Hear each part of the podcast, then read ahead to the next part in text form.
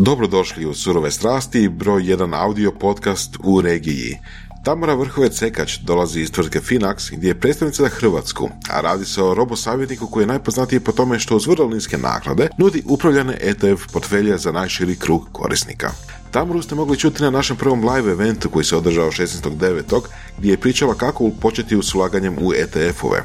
Slovačka tvrtka iz koje dolazi, Finax, je među pionirima u Europi, po tome što nudi vrlo lagan način investiranja u ETF-ove s nekim pogodnostima koji ne postoji u Hrvatskoj, a to su između ostalog osiguranje investicija od strane jamstvenog fonda do 50.000 eura, u Hrvatskoj je to do 150.000 kuna, odnosno 20.000 eura, te mogućnost otvaranja računa za djecu, odnosno maloljetnike, koji automatski prelaze u njihovo vlasništvo kad napune 18 godina. Što su ETF-ovi, Exchange Traded Funds, to jest fondovi kojim se trguje na burzi, mogli ste saznati na panelu, ali i u epizodama podcasta Surove strasti s tagom osobne financije.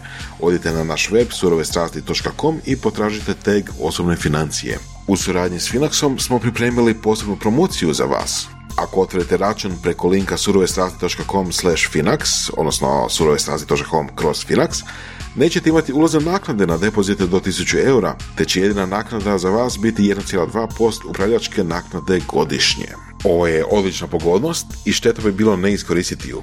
Dođite na link surovestrasti.com slash finax. Podržite nas, podržite surove strasti na Patreonu. To je platforma gdje možete odrediti da za svaki mjesec automatski izdvoji neki iznos, na primjer desetak eura, za surove strasti. To nije veliki iznos, možda jedna pizza sa pićem mjesečno, a nama puno znači. Potražite još i naš izvor prepričanih poslovnih knjiga na academy.surovestrasti.com. Drago mi je da nas slušate i čujemo se drugi put. Ovo su surove strasti i idemo u novu sezonu. Ovo su surove strasti. S nama je danas e, Tamara Vrhovec e, Sekač, naša panelistica koja je, sudje- moramo reći, koja je sudjelovala na prvom e, live eventu Surovih strasti. Tada! Dobro nam došla, Tamara. Dobro vas našla, dobar dan, drago mi je da ste tu. Tamara je došla samo zbog nas iz Slovačke. Da, iz lijepe Bratislave. E, i što, pa što radiš u Bratislavi? Živim, a, imam obitelj i radim a, u Finaxu već a, sad skoro dvije godine, a negdje pet sam tamo. Aha. Znači, A- prije je došla Slovačka, onda Finax. Da, da, da, došla je prvo Slovačka jer je to sve osobnim putem išlo zbog sadašnjeg muža, Mm. onda je došlo i dijete, a nakon negdje tako dve godine što sam bila kod kuće s djetetom, odlučila sam da je vrijeme da opet idem raditi i krenula s Finaxom. Ok, ali e, znači živjeli ste u Hrvatskoj i zbog Finaxa ste otišli u Bratislavu. Ne, ne, živjeli smo u Bratislavi. Već Živjeli smo ste u Bratislavi. Bratislavi. I kako je to ono, da, iskustvo onak, e, preseliti obitelj u Bratislavu? Van, van, van. Mislim, nije bila nužda, nego ono bila je mogućnost, jel tako? Pa gle, ja sam u životu se dosta e, seljakala, onak, studirala sam u Beču, pa sam poslije toga živjela u Budimpešti neko vrijeme, pa sam bila i na potezu u Poljskoj, Varšava i tak dalje i onda zbog bivšeg posla isto užasno puno sam putovala, tako da je meni taj dio nije bio toliko težak, e, bilo je to možda odvajanje od roditelja i taj dio zn- znam da sam daleko, ali opet nisam toliko daleko. Mm. Uvijek ono možeš sjesti u auto i doći, nisi u Americi ni ne znam Mm. gdje. A muž je isto s- pr- profesionalni bivši sportaš i u jednom trenutku smo se odlučili da moramo prestati ta naša putovanja jer inače to neće ići i tako smo se dogovorili, onda je bilo ono Bratislava ili Zagreb, budući da tada meni zbog posla bilo totalno svejedno Mm. gdje, gdje radim, gdje Da. živim jer sam letjela po da onda je to bilo lakše i Mm. on je radio tamo u Da. e, Bratislavi, tako smo Da, evo čuli smo onak iskustva ljudi koji su bili u Irskoj e, neko vrijeme, koji su živjeli u Americi, Velikoj Britaniji, pa em, jel možeš ti ukratko ono usporediti recimo, ne znam, život u Hrvatskoj, život u Zagrebu i život u Bratislavi? mogu, ja sam Pros and cons. Ja sam postala specijalista, mama kaže Austro-Ugarsku sam pokrila dobro. Onda mi je rekao, pa daj malo iznad granice da idem i tamo. Kao, ovaj, e, pa znaš šta, e, kak sam studirala u Beču, ono, Beč mi je drugi dom bio i volim taj dio tamo i Bratislava je stvarno, mislim, ono, Bečki aerodrom je u stvari aerodrom, slovački aerodrom, jel? E, jer je bliže, mislim, čak nama iz Bratislava nego iz Beča. Tako da ovaj, je to super mjesto, Bratislava je manja nešto od Zagreba, puno zelenila, iznad mene je tako zvano Bratislavsko slijeme, imam puno parkova, nigdje nisi u prevelikoj nekakvoj gužvi kad ideš uh, s posla na posao, ne gubiš vrijeme na to, tako da je ono, ja bih rekla, family friendly i posao mi isto neki 10 minuta od doma, tako da fakat, ok, ne gubim vrijeme na nepotrebne stvari, da li se, ono, mm, bavim nečim u prirodi ili radim. Mm. A životni standard ljudi? Pa životni standard je a, dobar. Mm. A, U rangu sa Zagrebom ili? oni su, kako bi rekla, jako narasli. Mm. Ja sam sjećam da sam išla 88. a, preko Mađarske ono u Tatre i da smo tamo išli uh, ono ko familija i no, ono, išli smo sa 100 njemačkih maraka i cijeli tjedan smo bili na skijanju u Tatrama i nismo nikako mogli potrošiti tih 100 njemačkih maraka. Ja se sjećam, to je bilo ono, kupovali smo hokejaške pakove, ovo, ono, sve živo, klizaljke, samo da potrošimo tih 100 njemačkih maraka, znači nas, cijela familija, ne? Mm. A sad bome su cijene europske, i, ali sve ima, super je, stvarno je otvoreno, blizu ti je Mađarska, 15 km si u Mađarskoj, 10 km sam u Austriji, Super. tako da ovaj, ono, s te strane pozicija je super. Je li, je li to baš headquarters firme, Finax, ili... Da, headquarters je u Bratislavi. Kad su oni osnovani? Oni su osnovani prije tri i pol godine, znači eh, početkom 2018. Um, osnivači su ono, dečki iz eh, investicija, investicijskih voda koji jednostavno nisu bili zadovoljni ono, onim čim su radili do tada. To jest, znamo i sa- svi da na neki način financijska industrija nije napravljena za klijente, nego je napravljena za samu sebe i da obrće lovu sebi. Pa s te strane uh, Jel bi bilo dobro reći da su oni kao fintech startup? Da, jesu. Mi smo m, čak e, dobili nagrade za najbolje Central European e, DCSA Awards za najbolji fintech startup. Da, tako da. Odlično. A koji je, koja je misija, ajmo reći tako, takvog startupa? Pa misija je bila e, zaista približiti investiranje svima. Prvo i osnovno putem znači edukacije, besplatnog obrazovanja koje kroz razne sadržaje nudimo, jer mislim da je to primarni problem zašto ljudi dalje ne shvaćaju da mogu ulagati danas. Danas zaista svatko može ulagati bez obzira na to koliko malu ušteđevinu ima ili koliko može malo mjesečno odvajati, a dugoročno to je jedini način za nekakvo oplemenjivanje novca. Znamo da danas više novac na računima u banci ne radi ništa drugo nego gubi na vrijednosti, tako da Evo super zapravo pitanje. Kako bi usporedila financijsku pismenost između jel, Hrvatske i Češke? Čehoslovačke. Da. Slovačke. Htio sam reći Slovačka zapravo, totalno. Ali nekako se ne mogu riješiti te riječi. Pa, em, ja bih ovako rekla, budući smo mi na nekoliko tržišta e, u toj regiji, a u Poljskoj je jako visoko, so, mislim, ako uspoređujemo, Mislim, Poljska, Poljska je nekako postala zasebna zemlja. Postala je, postala je još malo pa onako sila u Europi. da, oni su jaki i imaju jako puno financijskih blogera i ono, baš jako puno rade na tome. Slovačka je dobra i ja moram reći, e, mislim da je Finax jako puno napravio u tom smislu jer je postao na neki način referentna stranica. Ako su, ono što za pitanja osobnih financija, što za investiranje, ljudi jednostavno se javljaju i mi kroz podcaste i kroz webinare odgovaramo na njihova pitanja, da li je to ne znam, selim se u Irsku, a imam nekretninu, šta da napravim, da li da ju prodam ili da ju rentam, pa ne znam, učitelji smo, imamo takva primanja, htjeli bi ovakvu hipoteku, e, imamo ušteđevine volko, ne znam, e, na koji način da to odradimo ili ne znam, imam takav kredit, da li da ga ranije otplatim ili ne, znači na sva moguća pitanja jednostavno nam se obraćaju. No, zapravo misija Finaxa je da investiranje, odnosno ulaganje, jednostavnija riječ, bude postane dostupno svima. Jasno, kroz ne- znači niske naknade i nis- niske, da to tako kažem, ulazne nekakve pragove, znači 150 kuna mjesečno da jednostavno svi mogu uh, početi investirati i vidjeti na svojoj koži što to u stvari znači. Ono čisto da možda slušatelji, slušatelji razumiju, ono znači brokeri imaju uh, svoje naknade. Na- Znači, da možeš nam malo pojasniti kako to funkcionira. Recimo netko stavi, ne znam, uh, 5000 eura ovoga, zaduži brokera da ulaže njegovih uh, 5000 eura i kako se sad tu broker naplaćuje? Pa e, tu je ta u stvari najveća razlika je između aktivnog investiranja i pasivnog investiranja. Mi znači promoviramo to zadnje, to jest e, pasivno investiranje kroz ETF fondove. Kod aktivnog investiranja najveći problem osim što aktivno investiranje znači konstantni trading, e, to znači i da su u tome uključene emocije. Što se uspostavilo da je statistički gledano najveći problem u stvari tog aktivnog mhm. investiranja i postoji cijela jedna uh, grana ekonomije, behavioralna ekonomija koja se bavi time i tim fenomenom, znači uh, reakcija ljudi Mhm.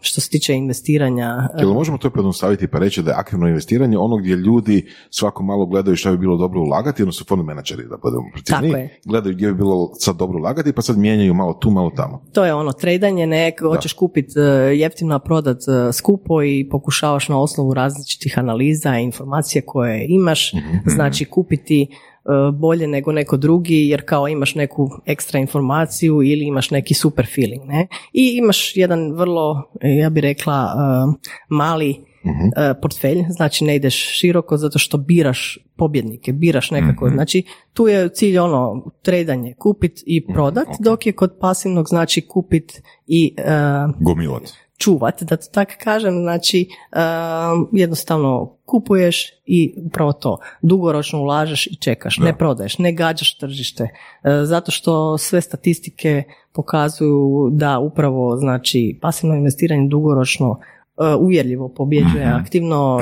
Preko 90 reći ćemo u Americi 94, u Europi 94%, a u Americi 89% aktivnih profesionalnih, znači da to kažemo investitora, to jest fond menadžera i tako dalje, ne pobjeđuju dugoročno tržište. To je mhm. katastrofalna statistika. A što znači tih 89% ili 94%? To, to znači, znači da u, samo... U 100% pokušaja znači tako je. Znači, u, 80, da. u 80 njih pobjeđuje pasivni, pa, pasivno investiranje. Tako je.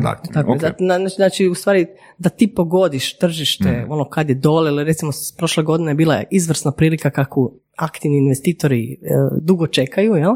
kad je počelo padati tržište i naglo je palo i jako, jako malo ljudi uspjelo, uh, jer onda je počelo, ok, nije još dovoljno palo, pašće i dalje, ili su izašli prerano, pa su onda čekali kad je počelo rast da će ići duplo ove, da će ponovno pasti, ali nije, nego jednostavno rasti i onda su jednostavno izgubili momentum i izgubili su novac. Baš je, često kad pričam sa, s Ivanom Stojanovićem, mhm. ne čujem riječ investiranje, nego najčešće koristi termin klađenje. Klađenje. Na, znači njemu je klađenje ono prije, mislim to doslovno je, ali opet evo, i day traderi isto pa to znači- je, to je, to je u stvari klađenje. Ti se kladiš na nešto, kladiš se da, će ovo ići ovako ili onako, ko da odeš u, mi kažemo, odi u kazino, ako ti do toga, to ti isto stvari, ćeš staviti na crveno mhm. ili na crno, otprilike isto. Mhm. A pasivno jednostavno ideš tržištem. Zna se da investiraš u dionice, znači, znači da imaš nekakav proizvod iza toga, znači mm. znaš da ekonomija ide naprijed, da ljudi uvijek e, napreduju i da u svakom trenutku bez obzira na nekakvu krizu koja se eventualno dogodi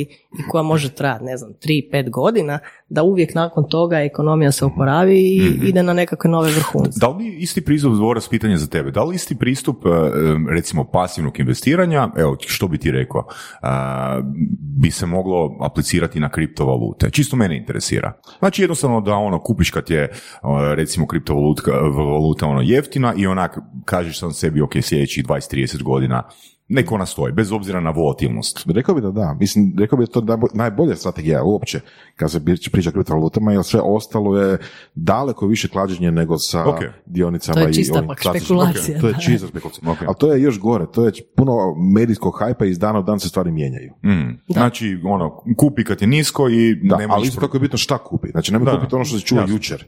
Znači, evo, mi možemo tu za stolom napraviti kriptovalutu, ali nemoj ju kupiti. Mm, ok. E sad, daj nam još molim te pokušaj pojasniti, znači, na koji način onda brokeri uh, zarađuju? Pa, brokeri, upravo to, znači, iza toga postoji jako puno ljudi koji, znači, radi onda te analize, koji trebaju, znači, i nekakve, mhm. eh, da kažem, tehnološke stvari da im, da im to sve omogući i tako dalje, što je jako skupo. Znači, u principu, kad gledate nekakve aktivno vođenje, vođene investicijske fondove, onda vidite da imaju naknadu, znači upravljačku koja je u principu evo u Hrvatskoj između nekih 2 i 3% čak. 2 i 3% od čega?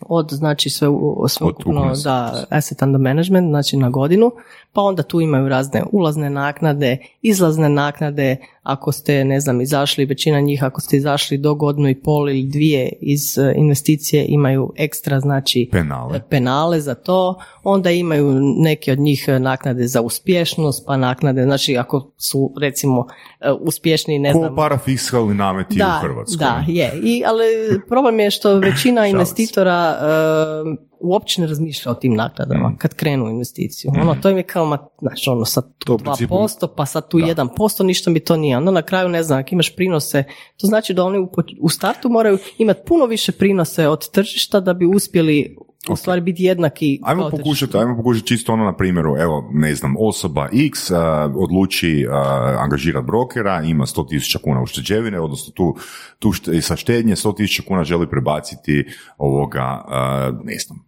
u neki fond ili, ili ne znam, paket dionica. Ne? E sad, ajmo reći da je rast bio 50% unutar godinu dana i da ta osoba Čekaj, X pričamo o kripto. ne, ne, ajmo, ajmo čisto onak da bude lakše ovoga izračunati. Ajmo reći da je rast bio 50% i da sad taj investitor kaže ok, super, zadovoljan, ja bi to povukao van.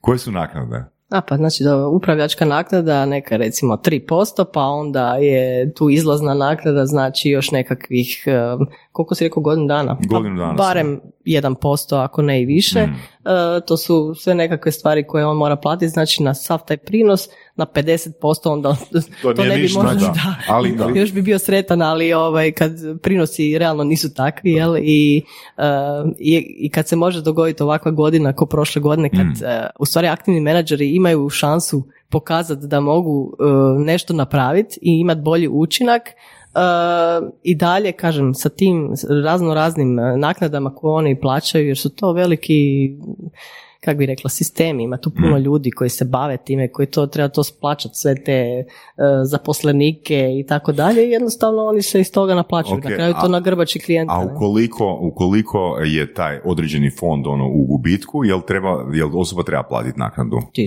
naravno, da plaćaju. Svejedno treba platiti. Da.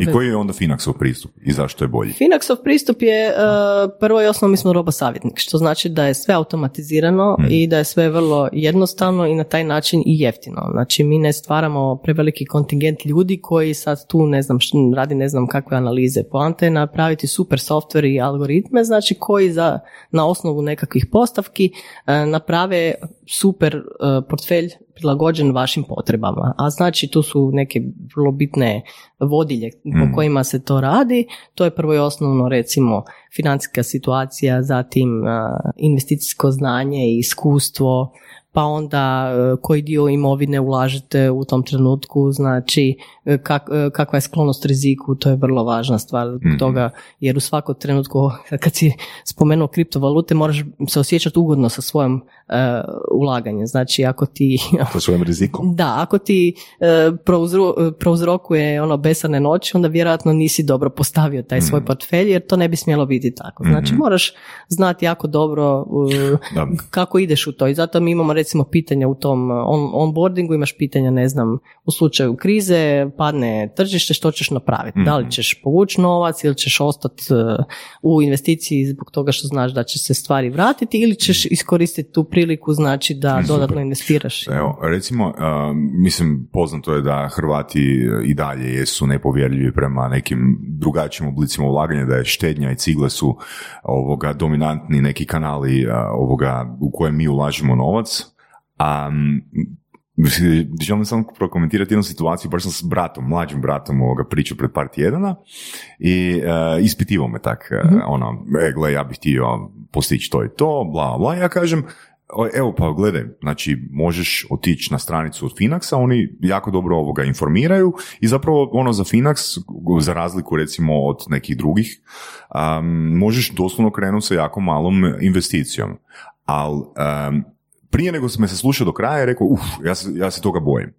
Znači, kao štednje se ne bojimo, znači uložit ćemo u cigle, a, ne bojimo se potresa ili požara, ali recimo čak i ako govorimo o nekoj malom mjesečnom iznosu koje možemo, jer mislim, ono, druge, druge brokerske kuće, ono, početni kapital s kojim moraš krenuti je 4, 5, 6 tisuća eura. Ne? Ovdje je fakat mali, ali unatoč tome što je mali, ipak je neki otpor ne znam, radit ću staviti novac negdje drugdje. Zašto je to tako? To, to su takozvani investicijski mitovi ili nekakve predrasude koje ljudi mm, imaju. E, Evo ja sam sad baš sad bila na jednom sastanku i čula sam kako postoje neke firme jel, koje stalno zovu doma i jednostavno nagovaraju ljude na ulaganje i tako to je u stvari zakonom zabranjeno, jel? tako da ovaj, prvo i osnovno ljudi trebaju provjeriti da li e, investicija koju žele staviti ide kod nekog ko je licenciran od HANFE, znači da ima licencu i da je to sve po PS-u zbog toga što financijska industrija ima zaista visoke i rigorozne nekakve regu- regulative koje mora pratiti. Prema tome to je vrlo bitna stvar da e, se informirate znači brok, o brokeru u tom smislu. Druga stvar je znači da e, fali upravo te nekakve edukacije financijske pismenosti, to su naša tradicionalna vjerovanja, jel da nekretninu svako mora imati, je to najbolja investicija i to što si rekao, neoročena štednja koja je nekad bila ono... A zašto, zašto strah? Otkud strah? Jel strah ono, ne znam, dolazi od tih nekoliko krahova tržišta, pa, pa ljudi odmah ono osjeti na svojoj koži,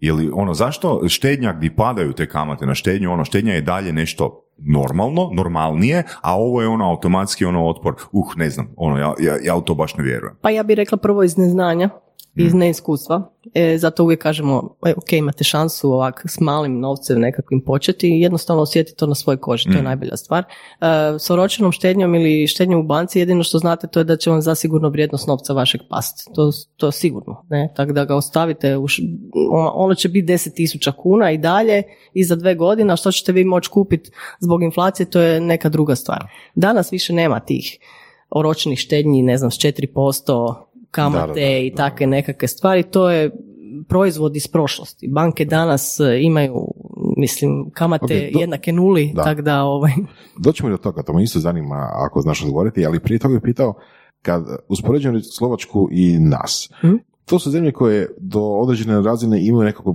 čak i slične povijesti, jel tako? Mhm. Ima, ima tu puno sličnih nekako ono, momenata, pa da li, da, li, da li je u Slovačkoj onda veća ta količina investicijskih mitova što si rekla ili manja, da li su više skloniji ulagati u nešto što nije cigla i, i jel, štednja ili manje od Hrvata, ako znaš možda u prosjeku. Pa e, znam da i tamo kad e, pogledamo taj popis, e, znači u Europskoj uniji oni su dosta visoko po pitanju ulaganja u nekretnine, to je jednostavno takva, pardon, tradicija, ali ovaj em, puno su skloni em, investiranju iz te strane, imaju sad višu razinu, ja bih rekla, osviještenosti i e, Znači nije, nije do tog nasljeđa.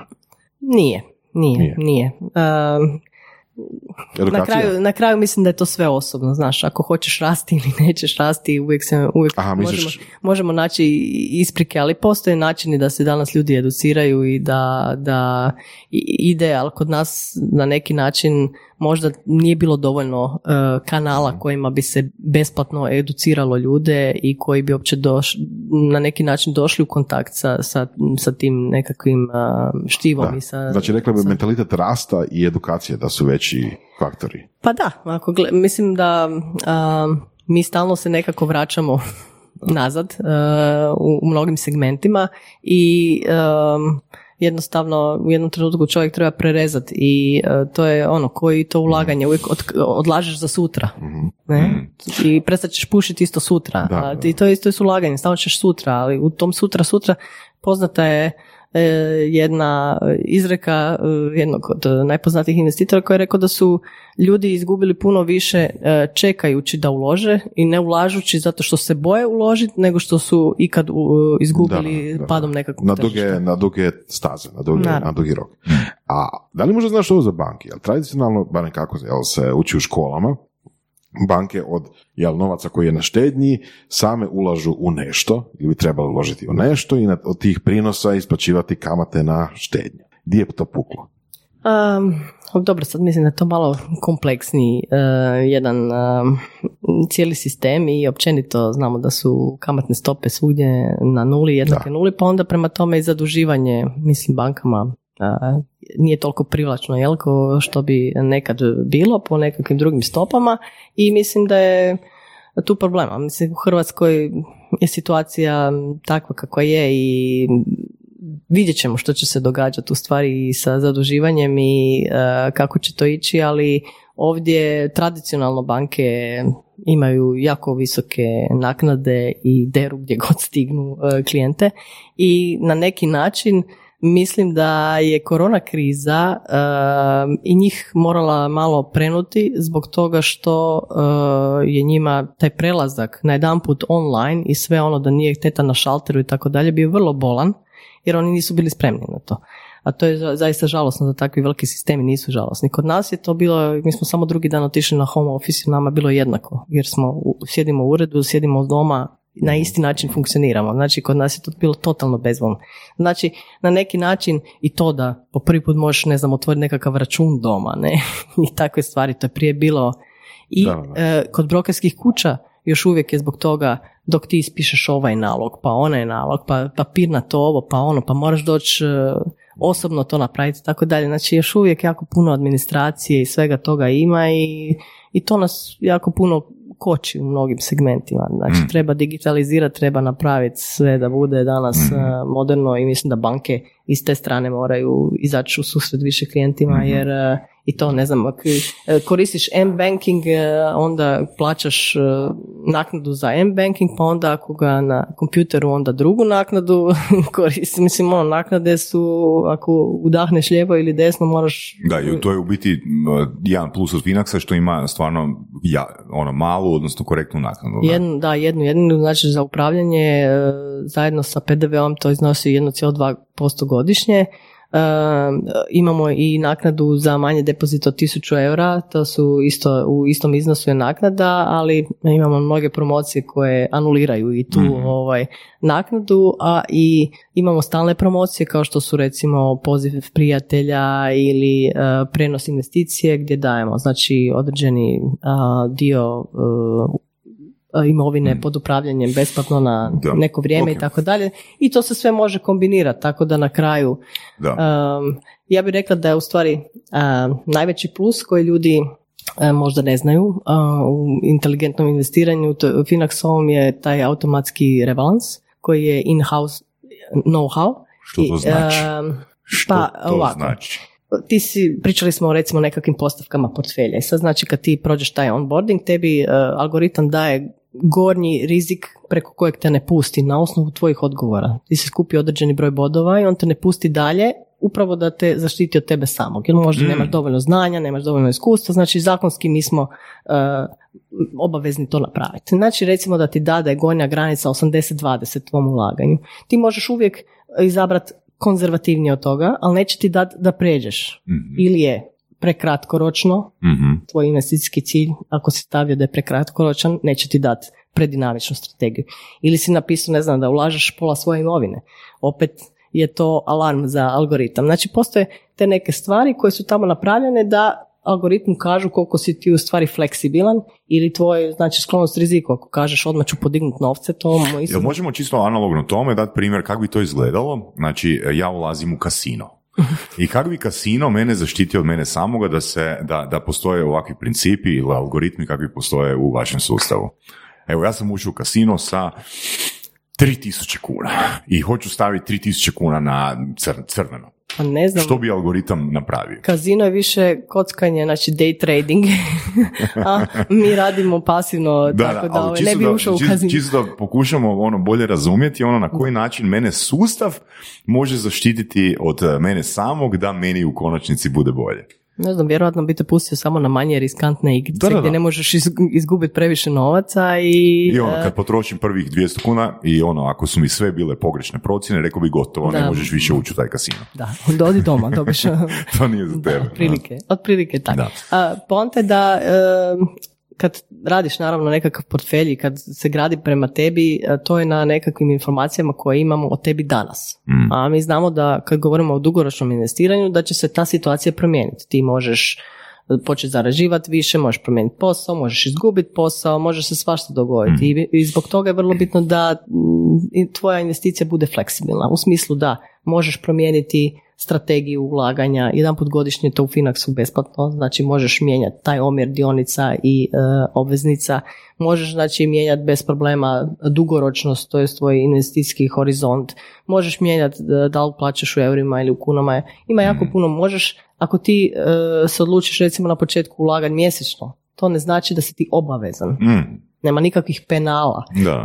Mnogi klijenti nas pitaju što ako ja sad sljedeći mjesec ne mogu uplatiti, za šest mjeseci izgubim. Jednostavno ne uplaćeš. Onaj novac koji si uplatio radi za tebe, a onaj jednog dana kad ćeš imat ulo- uložiš Ok. ekstra, znači to je, taj dio je totalno fleksibilan.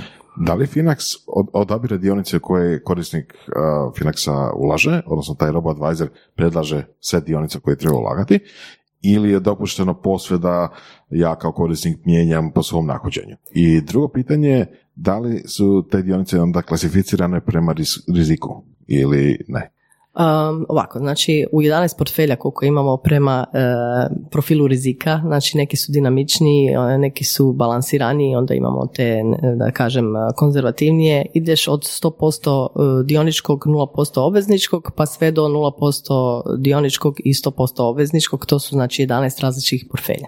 Unutra su Naravno, ovi 100% jedan i 100% drugi imaju ili dioničke ili e, obvezničke ETF-ove, a svi ovi drugi od 90-10 do 10-90 imaju 10 ETF-ova različitih, od kojih su šest dionička i četiri obveznička. Znači, i s tim imaš preko 10.000 vrijednosnica unutra, tako da imaš ekstra diversificiran e, portfelj koji prokriva tri četvrtine svjetskog tržišta. Znači, ako neko ulaže u Finax, ulaže u ETF-ove, ne Tako je. ulaže direktno u dionice. Isključivo u ETF-ove i to znači ETF-ove koji reinvestiraju dividendu, uh, upravo zbog toga znači da ne bi dolazilo do porezne obveze, broj 1. I broj 2 znači u pasivnom investiranju volimo ulagati dugoročno i volimo koristiti složenu kamatu uh, uh, i onda... Jel to znači da ja ako stavim novac u Finax neću onak desetljećima vidjeti niti kunu? Pa, uh, Ako želiš. Da, naravno, e, povlačenje možeš u bilo kojem trenutku, znači Da. ti možeš staviti da ti je cilj 20 godina, ali ti za tri tjedna treba novac, Da, napišeš da, da, zahtjev, to. e, prodaju se dionice, nema nikakvih penala, izađeš iz investicije, a, za pet mjeseci opet uđeš u investiciju, znači s te strane nema apsolutno nikakvih... e, Da. A Evo, sad ću reći jednu informaciju, mo- možda nije ispravna, ali pred par godina sam pričao baš s Milanom iz uh, FIMA i ovoga, rekao mi je da je neka brojka, ne, postotak ljudi koji drže novac u dionicama ili fondovima u Hrvatskoj je šest, oko 5-6%, a na štednji čak 40%. Kaže, možda je potpuno pogrešna informacija. A, imaš li informaciju kako je u Slovačkoj, imaš li frišku informaciju kako je u Slovačkoj, a kako je recimo u Hrvatskoj? Pa, e, u- Omjer štednje i... I, I jedna i druga još uvijek imaju jako puno štednje, ali s Mhm. tim da mm, Hrvatska mislim je, je jako loše stoji u tome u, u smislu da posebno prošle godine naravno zbog krize Mhm. i sve šta se događa ljudi sve više štede, znači znamo da ima 220 e, milijuna kuna u bankama na računima i sjede tamo. Ok. E, sad ako recimo gledamo neke grafove, ono trendove u zadnjih 20 godina u, u Slovačkoj, ako imaš te informacije u Slovačkoj ili Hrvatskoj, a, znači trendovi se mijenjaju, brže se mijenjaju Slovačkoj, si rekla, jel tako? Znači koliko brže? A, Pa, e, puno brže, ali dobro. A nema- uzrok, e, uzrok toga bi bio ono što? Znači da ima jako puno, odnosno znatno veći broj financijskih blogera koji Pa sve tu, znaš, i politička Mhm. nekakva, kak bi rekla, atmosfera i koliko neko podržava, recimo, reći ću ovak, znači tamo je timestamp, to je držanje da, da bi investicija bila neoporeziva godinu dana. Kod nas je dvije godine i to je ok. Eh, tamo je neoporeziv, znači eh, dio godišnje 500 eura. Ovdje je 112 kuna. Mm, Znači, stimulansi su isto nešto što e, čine razliku kad se ljudi o- odlučuju na investiciju. Ne? To je još uvijek dosta dobro naspram europskih zemalja koji imaju puno više poreze i tako dalje, ali kod njih je investiranje puno i ra- raširenije. Znači oni si to mogu dozvoliti. Ljudi znaju da danas jedini način da na neki način se obogate da puste novac da radi za njih. Ti si, mislim, vi ste poduzetnici, znaš da moraš investirati, u, investiraš u biznis, investiraš, radiš, novac mora raditi, moraš raditi nekakvu investiciju. Ako ga ostaviš da sjedi na štednji, jedino što sigurno znaš je da će izgubiti na vrijednosti. To je ono 100%. Ali i dalje ljudi imaju taj koncept, ali on je siguran u banci. Je siguran je. Ali e, tržišni rizik ono čega se ljudi boje e, je upravo nešto što se prevladava znači investicijskim horizontom, znači dugoročnosti. Upravo zbog toga pasivno investiranje e, je super stvar jer investiraš dugoročno, dugoročno e, tržišni e, e, rizik eliminiran upravo znači tim vremenom provedenom na tržištu. Se zna da je svaka kriza prevladana, da uvijek ekonomija ide naprijed i da nakon toga tržišta idu na neke nove vrhunce. Znači ako nisi u nekakvoj stisci da moraš izvaditi lovu u nekom određenom trenutku i možeš si ostaviti taj novac što si me pitao, znači neću ga vidjeti 20 godina, upravo tako. Kaže se da je najbolji investitor mrtvaca, a drugi po redu onaj koji zaboravi na svoju investiciju. Znači, otprilike Mhm, super tako. ne? rečenica, super rečenica. Zanimljiva rečenica u svakom slučaju.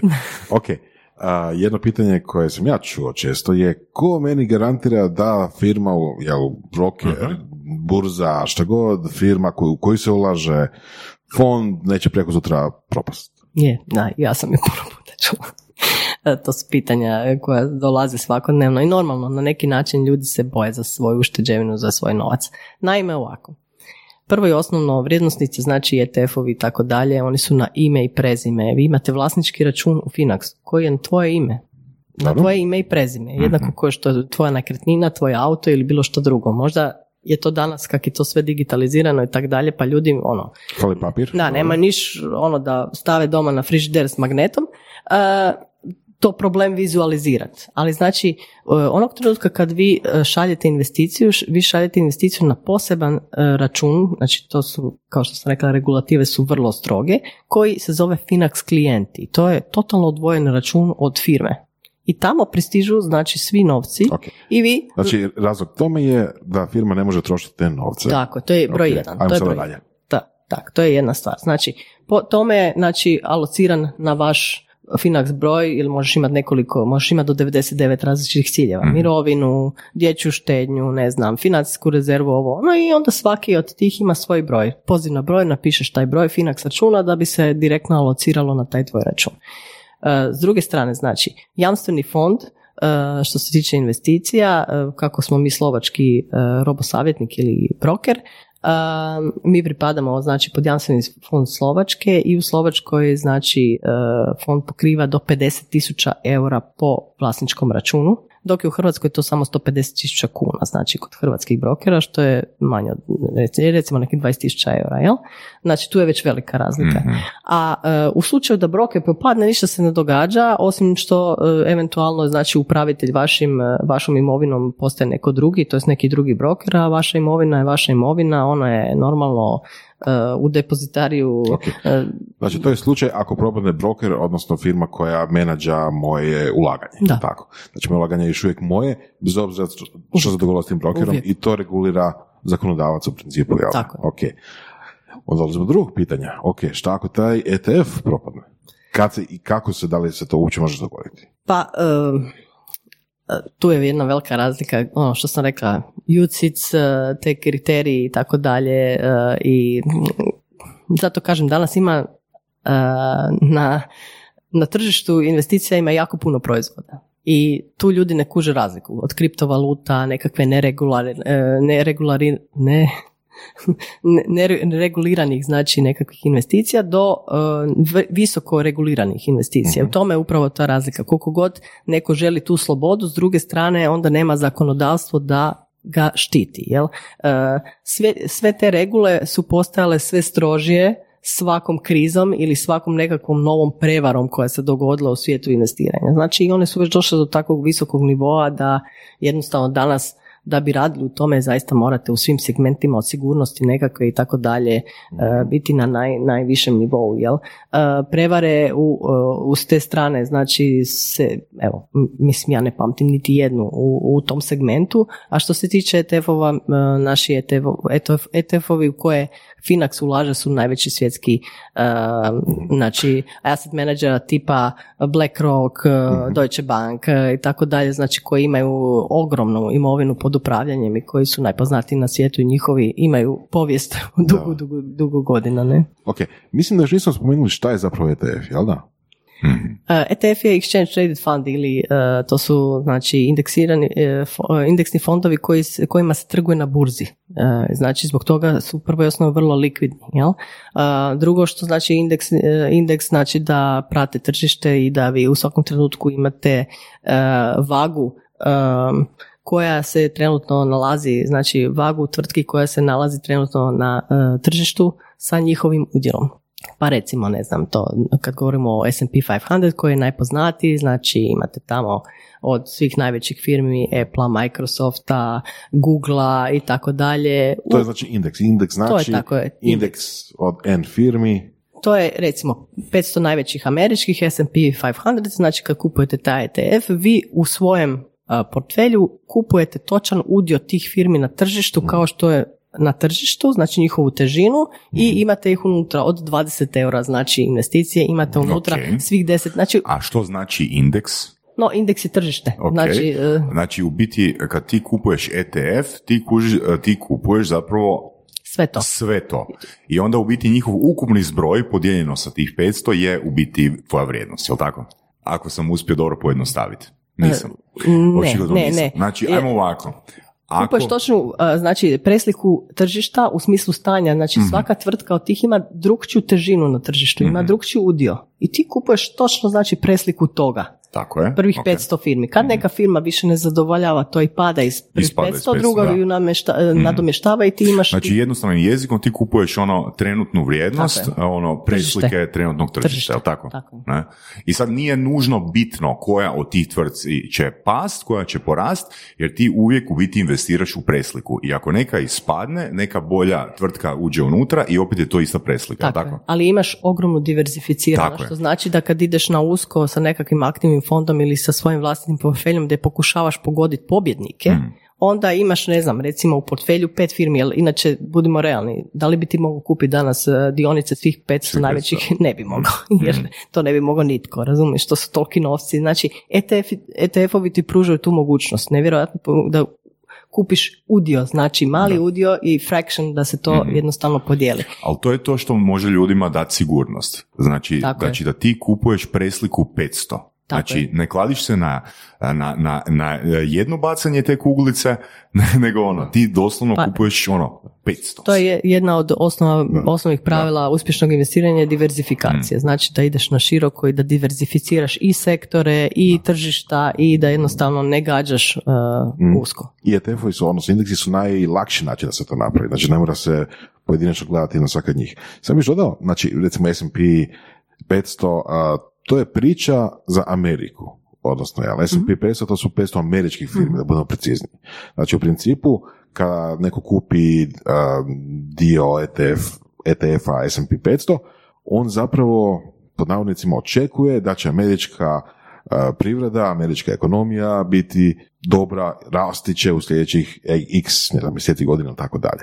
Slični su fondovi za druge regije, za druge zemlje i tako dalje. Jel da? Tako je. Mi u, recimo u svojem, znači što se tiče dioničkih imamo u našim portfeljima imamo naravno i američke srednje i male, isto tako i europske velike, male i srednje tvrtke, znači s te strane imamo tržišta u nastajanju, to jest uh, emerging markets, ne, znači kažem tri četvrtine svjetskog tržišta je pokriveno, ši- vrlo široka diversifikacija, to sigurno ne možete na, u Hrvatskoj na tržištu naći takvu diversificiranost i jednostavno ništa ne gađate. U, u takvom jednom znači portfelju nebitno je da li i jedna Tesla, nemam pojma, uh, ako se nešto dogodi nekakav skandal u Facebooku, ovo ono, to jednostavno vi u portfelju ne osjetite, jer je to toliko Jer diversificirano. fotelj, zapravo, indeks zapravo treka cijelo tržište. Znači, je. tek ako cijelo tržište Tako padne, onda će pasti. Tako je, tako I s druge strane, ako cijelo tržište raste, onda će Tako rasti. je. A sad momentalno zaista e, raste, moram reći da evo sa 31.8. 99,9% naših klijenata je u plusu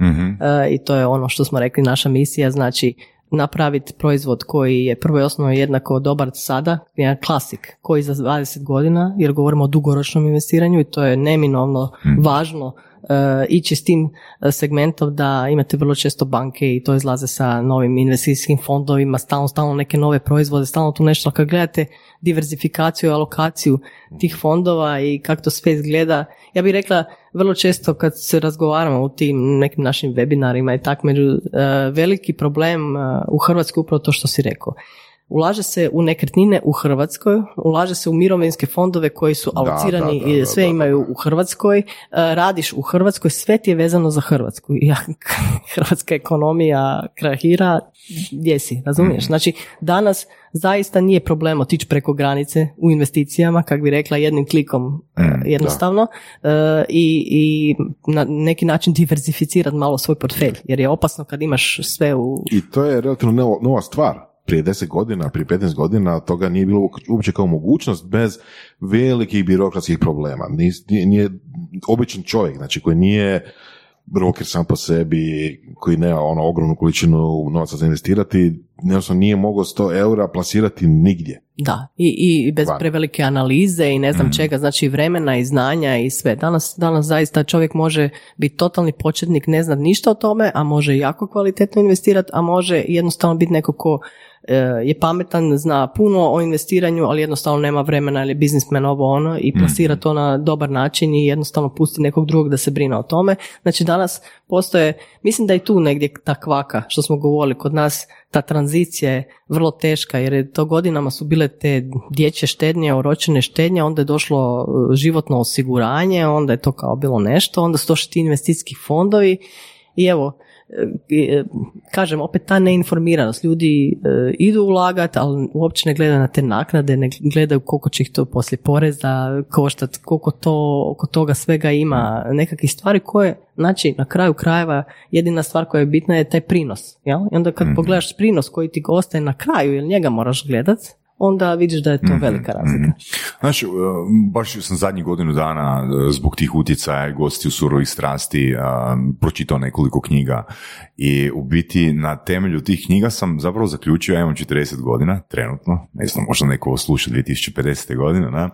i u biti sam došao do zaključka da bi, to sam spomenuo, mislim i u epizodi s Vidakovićem i Stojanovićem, da bi meni bilo jedino, ono, baš, kad kažem baš jako isplativo, ono kao da izgradim firmu i onda tu firmu prodam i onda da taj novac, odnosno dio novca stavim u ETF-ove, ali sad recimo da idem ulagati sa ne znam, tisuću kuna mjesečno, znači disciplinirano, ok, ne bi bio u dobitku, bio bi u plusu, ali ne bi imao onakav prinos, niti približno onakav prinos kako bi imao da sam krenuo prije 15 godina investirati. E sad, znači zašto, zašto to pričam? Znači zato jer sam ja, kad sam ja vidio ono te brojke, ja sam rekao pa super, pa meni se više isplati uh, uložiti tisuću eura u svoju djecu da više nikad ne uplatim niti jednu kunu, ne? znači da oni dignu taj novac ono u 65. godini, nego da stavljam tis, tipa tisuću kuna za sebe, na sebe mjesečno.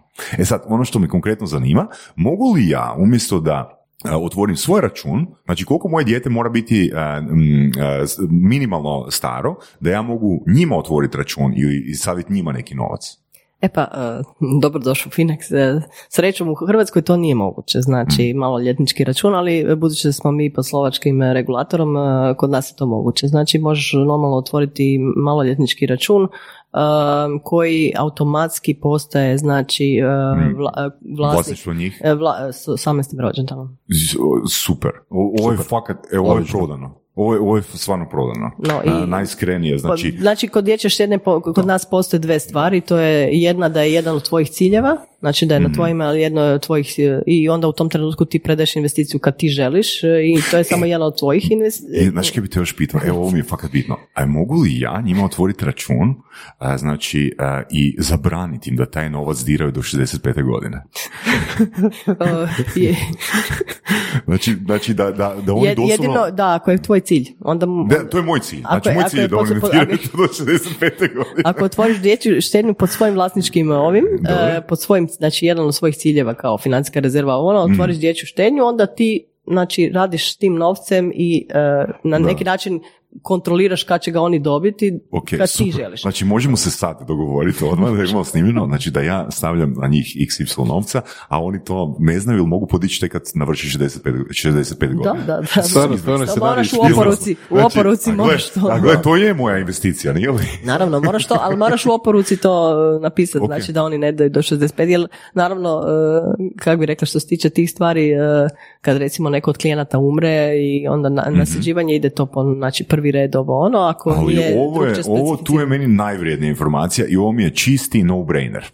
To To je mi je scenarij iz filmova, znači da ti Tu- ono, umre bogat, bogata Da. tetka, ujak nešto i ostaviti pare, ali ne smiješ koristiti do, ne znam, Da, evo, da. možda Da, 65, ali ali da, možda- ali zapravo za jako, jako mali iznos, oni ako ne znaju sljedećih ono 55 godina, Pa, pazi, oni- da. znači oni su, da. Osigurat ćeš im mirovinu, Da, ne? da, da. Je. Ali kažem iz te perspektive, ti 40 godina, ono.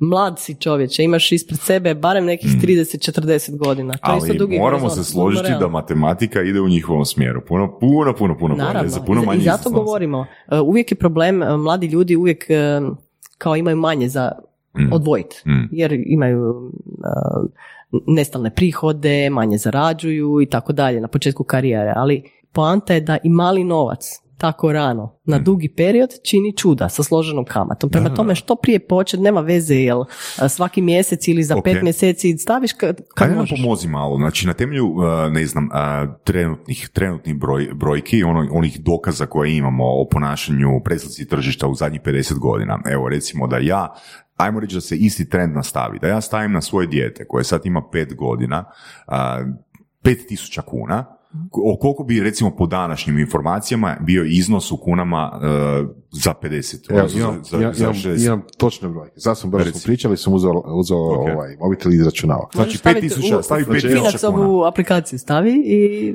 sve će ti izračunati. E, nemam financijsku aplikaciju, ali imam kalkulator običan. Računao sam za tisuću, tisuću recimo eura. 1000 eura?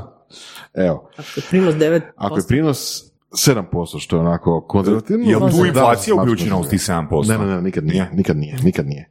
Za 55 godina to je čet- sam, samu pod navodnicima 41 tisuća kuna, e, eura. Ali ako je 10%, onda je 190 tisuća eura. Znači bez ikakvog dodatnog naravno ulaganja i tako dalje. A recimo da Znači, samo kažemo da Znači, je Kompo- puta 40. Puta 40, na? Da, ako je Da. 7%. Znači, tako je. Finax Ako je ovo je 7%, nekakav da. prosjek da se kaže recimo 9%, znači Mhm. to je nekakav prosjek, znači računaš 9% na 40 godina. Znači, ako je 9%, onda je 190.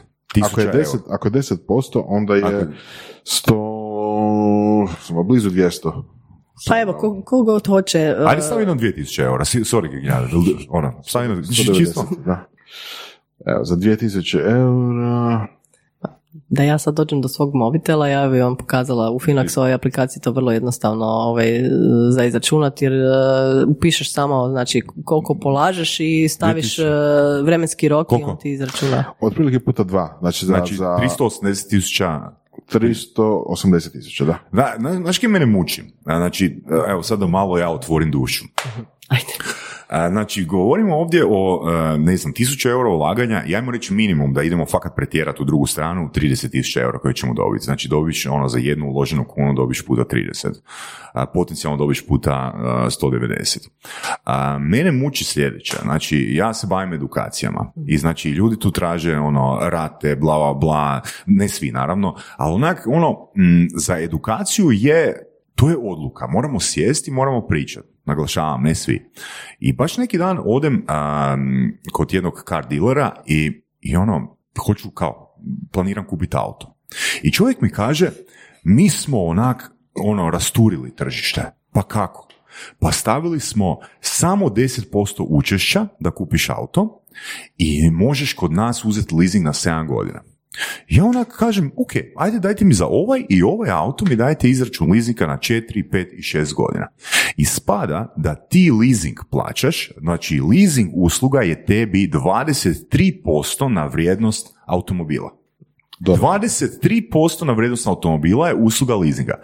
I ljudi uzmu na 7 godina, znači maksimalno to rastegnu, znači di toliki novac popuše, Pa samo da uzmeš tu razliku, znači ono, od leasinga od glupog auta koji neće imati ono skoro pa nikakvu vrijednost za 8 godina, samo da na tom razlikom, znači jednostavno ono, e, osiguraš budućnost ono svojoj djeci Ma ono gle, 65. auti su godini, općenito znaš. najveći- ali ljudi, ali ljudi nemaju novca, ali će uzeti auto 200.000 kuna i još će leasingu platiti 45. Je da susjed vidi, ne? Pa Da. drugče ne mogu kužiš, ali, ali Kužiš, da, znači za će. 45 tisuća ti možeš koliko? Devetero djece uplatiti po tisuću eura da oni imaju minimalno 30 tisuća eura za, sa svojim rođendanom ono, u 65. godini. Na? Znaš, ali auto Prioriteti. kupi, to je normalno. Leasing, pa to je normalno, pa nije bitno koliko je iznos auta, kaže moj prijatelj Sorić. Bitno je kolika ti je mjesečna rata. Da, da.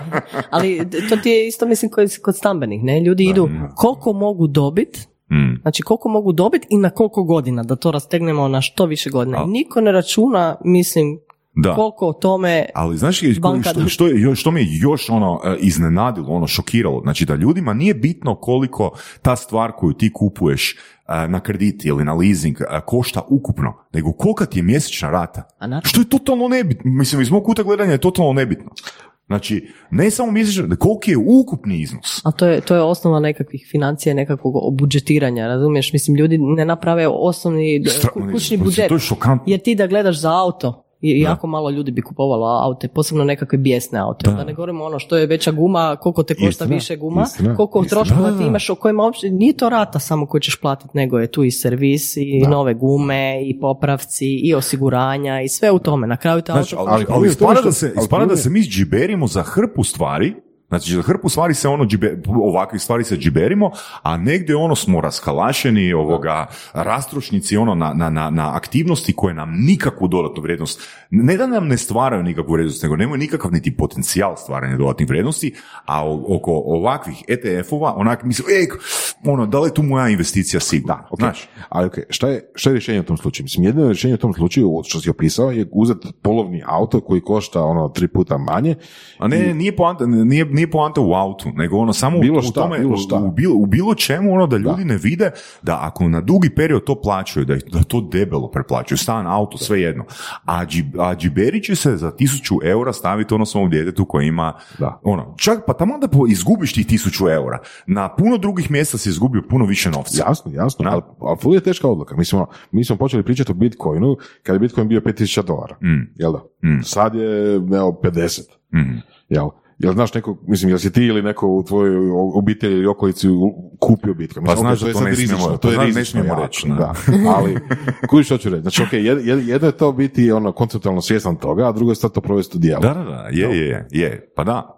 Znači, u biti poanta je ono raditi na razbijanju tih eh, mitova, razbijanju tih eh, Pa je, ali tih i, i toga da, da ljudi nekako je najbolnije to, ne znam, se sjest doma i napraviti si taj neki jednostavan izračun, znaš, koliko ti u stvari mjesečno imaš income, koliko prihoda, a koliko toga ide van i zašto. I gdje tu možeš ti, jer Pa dobro. svako da to napravi, može Ok. sigurno pronaći stotine kuna, da ne Al- kažem više, koje može uštedjeti mjesečno jer ih baca ono Ali bez... pustimo, evo, pustimo, pustimo čak i uštedu. Evo, mene zanima sljedeće. Ja sam rekao, ja sam rekao tisuću eura, na? Tisuću eura. Evo, moje dijete ima pet godina. Znači, do 18. godine, a, do 18. godine je još ostalo 13, e, 13 jel tako? Znači, imamo, ajmo, nek, ajmo krenuti sa 150 kuna, što je minimalna iznos. 150 puta a, 12, znači to je 1800 kuna, 1800 kuna godišnje. Da. Znači, nije neki Nije novac. puno, da. Puta 13 je 23, znači to je već 3000 eura. Na 3000 eura, ono, Da, da, da, pričamo da. puno. 3000 I- i eura je već ozbiljno, to je već ono- I ti si sa 3000 eura pod navodnicima zatvorio financijski svoje dijete za njegovu mirovinu, Da. znači nakon završetka srednje škole. Da, 3000 eura, 10%, to je već blizu nekih 600-700 tisuća eura. Tako je. S 3000 eura do 500-600 tisuća eura. Na, Da, da. 65. Da. Kuš, ali mislim, bitno je osvijestiti da. i pogledat malo, ali kod nas je tradicionalno, kao što smo rekli, Ne, ne. auti su isto vrlo bitna stavka da imaš dobar auto i da se voziš, a nebitno koliko to košta i da li ti to možeš u stvari financijski zatvoriti, ali... Ali Dobro, ček- kad pogledaš 150 je, znači ovo što ste vi napravili sa tim uh, low barrier to entry, 150 kuna mjesečno je doslovno koliko? Dva, tri gablica. Pa, Znaš, dobro, mislim, Da, da. 20 eura, ne? Mislim, ne znam. da. To je. Ali čak, u raspravama na Facebooku i tako negdje, čak mislim da je možda veći strah, odnosno veći problem strah od uh, krize, strah od propadanja, strah od toga da se s tim parama nešto dogodi. Kao danas sam mogao kupiti, šta god, danas sam mogao kupiti, ne znam, odijelo, pod navodnicima, a, ovaj, a da sam to uložio, propalo bi. Mislim, pod Pa je, navodnicima. znaš ono, uložiš u auto i izva- i izvezeš ga van iz dućana i već imaš 30% manju vrijednost, Da, ne? da, da, a da. za pet godina Da. nemaš nikakvu ili za deset, Da. tako to si sigurno izgubio lovu. Mislim, Da. sigurno možeš autom i nekakvu vrijednost e, dobit, kak bi rekla, ako radiš i ako ga stvarno amortiziraš na pravi način, ali pitanje je koliko te mora biti skup auto, koliko to sve i koliko svi ti skupa troškovi, jer ti kad pogledaš na kraju na nekakav auto srednje klase, koliki su troškovi i Da. koliko ode i koliko obitelj na taj način, da ne kažem ako imaš i drugi auto, koliko je to iz budžeta. To, to su najveći potrošači su auto. Ali to je to ono, znači u biti uh, monkey see, monkey do, a kad ljudi vide da, uh, ne znam, drugi kupuju aute ili kupuju stanove i mi poželimo ono, keeping up with the Joneses, na? ali kad, uh, ne znam, ljudi vide da njihovi friendovi ili njihov community ulažu u nešto drugo i oni će, trebat će vremena da se to dogodi, ali dogodit će se. Znači jednostavno treba se dogoditi kritična masa ljudi koji će reći ne ono ja sam to napravio, nego gledaj, to ti je normalno. Da. Mhm. Na? Pa ja moram reći ono da, da sam stvarno zadovoljna u ovih godinu dana. e, jako puno ljudi koji su bili totalni početnici su kroz te i naše edukacije i e, sve došli u Finax i počeli i obično je to takav put, znaš. Uloži manje i onda kad skuži, onda uloži više. Mm. A i evo, imamo i prve elit klijente u Hrvatskoj, znači preko 100.000 eura i prva je isto bila žena, da to tako kažem, tako da je to bilo ovak e, meni drago jer e, je pokazala da žene u principu se teže odlučuju na investicije, to je nekakva statistička, ali su zbog toga što su manje sigurne u sebe i u svoju ed- educiranost, e, više naklone se educirati ili pustiti nekom profesionalnom da im da ih savjetuje, da im kaže u šta ulaže, nego muškarci, ne, muškarci uvijek sve znaju i oni svoju edukaciju cijene puno više. I s te strane su žene u stvari uspješniji. Uspješni ulagači oko 1% godišnje, nekakav je prosjek bolje ženski, jer su one pasivnije u tome. One ne idu u to tradanje Da, da, i tako. da. One, ono, ok, imam, investiram, investiram na dugi rok, ništa se ja tu puno ne Znači, uputim. želiš reći da su žene bolje s novcem?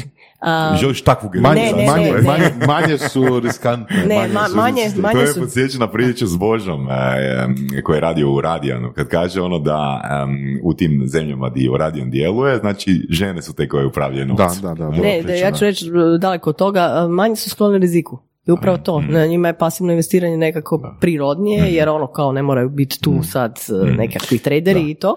I jednostavno na taj način e, dugoročno imaju više prinosa. konzervativno je okruženje isto tako. Znam bar jedan slučaj gdje jednostavno žena htjela uložiti u nešto, na kraju se nije mogla dogovoriti sa mužem i on rekao, ajde ti to hendlaj. To je jedan od velikih problema, ja bih rekla u Hrvatskoj, dosta naših portala se i time bavi, znači općenito e, financijskom neovisnošću žene od muškarca i koliko je to još uvijek kod nas patrijarhalno i kako to funkcionira u obiteljima i mnoge žene jednostavno su i tako e, odgajane da muškarac preuzima svu brigu o novcu i da ona brine samo onome što je u kući, a on brine o svemu okolo i tu nažalost dolazi do problema je što i onda znači to se prenosi generacijama jel, jer djeca naravno vide takav odgoj i način na kojim to funkcionira pa to prenose dalje a i s druge strane ukoliko dođe do nekog razvoda ili nečega onda je tu veliki problem zbog toga što jednostavno se žena nađe u nebranom grožu. Znači jednostavno nema pojma ni koliko ima novaca, ni gdje ima, ni da li može do tih novaca, ni šta se radi s tim novcima, ni koliki su troškovi u kući, niti jednostavno ne zna upravljati novcima. Da li na Finaxu postoji ta institucija zajedničkog računa ili, ili punomoćna račun? Um, u Finaxu postoji znači, mogućnost da se nekog opunomoći, jel? Posebno kad govorimo o maloljetničkim računima, znači imamo zakonske zastupnike koji imaju punomoć po računima, a inače u principu to funkcionira tako da naravno investitori kažu svojim uh, članovima obitelji da imaju račune jer je to vrlo bitno eventualno kad Ali vas se u principu to ne tiče, ne bi se trebalo ticati. Ne, ne. Znači mi, mi smo s te strane vrlo, kako bi rekla, držimo tu tajnost s klijentom, znači i ako neko ne dođe sa nekakvim zakonskim papirima da e, ima pravo uvida, mm, nečega dobiti, znači s te strane naravno privatnost je vrlo bitna i treba ju zaštititi, a kažemo kad se dogodi neka nesreća ili smrt, onda jednostavno to ide kroz eh, ili oporuku ili kroz naravno normalna, eh, kak se zove? Ostavinska rasprava. Ostavinska, da. E, pa mi napad jedno pitanje. Ok, na primjer, a, smrtni slučaj i osoba imala račun u Finaxu a, i sad, ok, da li se u tom trenutku zamrzava njeno stanje, odnosno prodaje? Da. ne bi bilo sad, aha, neko je umro, ali ne znam, nasljednik je došao, ne znam, tri mjeseca kasnije, a međuvremenu je tržište poslije kolabiralo. Um, za, zamrzava se u smislu da um, ništa se ne dira, ne smije se ni- ništa se Uplate ne smije, da, da, da. tako taj dio i uh, normalno naknade idu jer je investicija i dalje, kako bi rekla, mi radimo s njom, ali se uh, znači ne daje nikome pravo Mhm. pristupa tim novcima dok se to ne riješi zakonski prema ostavinskom. Ali moguće recimo sad, neko dođe tri mjeseca kasnije pokupiti, je li to nasljedstvo, ali međuvremenu je slučajno kolabiralo tržište i više toga, ono je puno manje, jel da? Pa- Teoriji, čisto teoretski. Mm, Mislim, da. Da. A te- Mislim, da investicija je još na tržištu, ali e, nema više kupnji, nema, nema ničega, ne. Vrijednosnice su i dalje žive, kako bi rekla, ne. Da, da, da. Tako da, ovaj, a, s te strane, e, kažem, kad neko dođe s papirom, kad je to riješeno, onda se to normalno dalje prebacuje.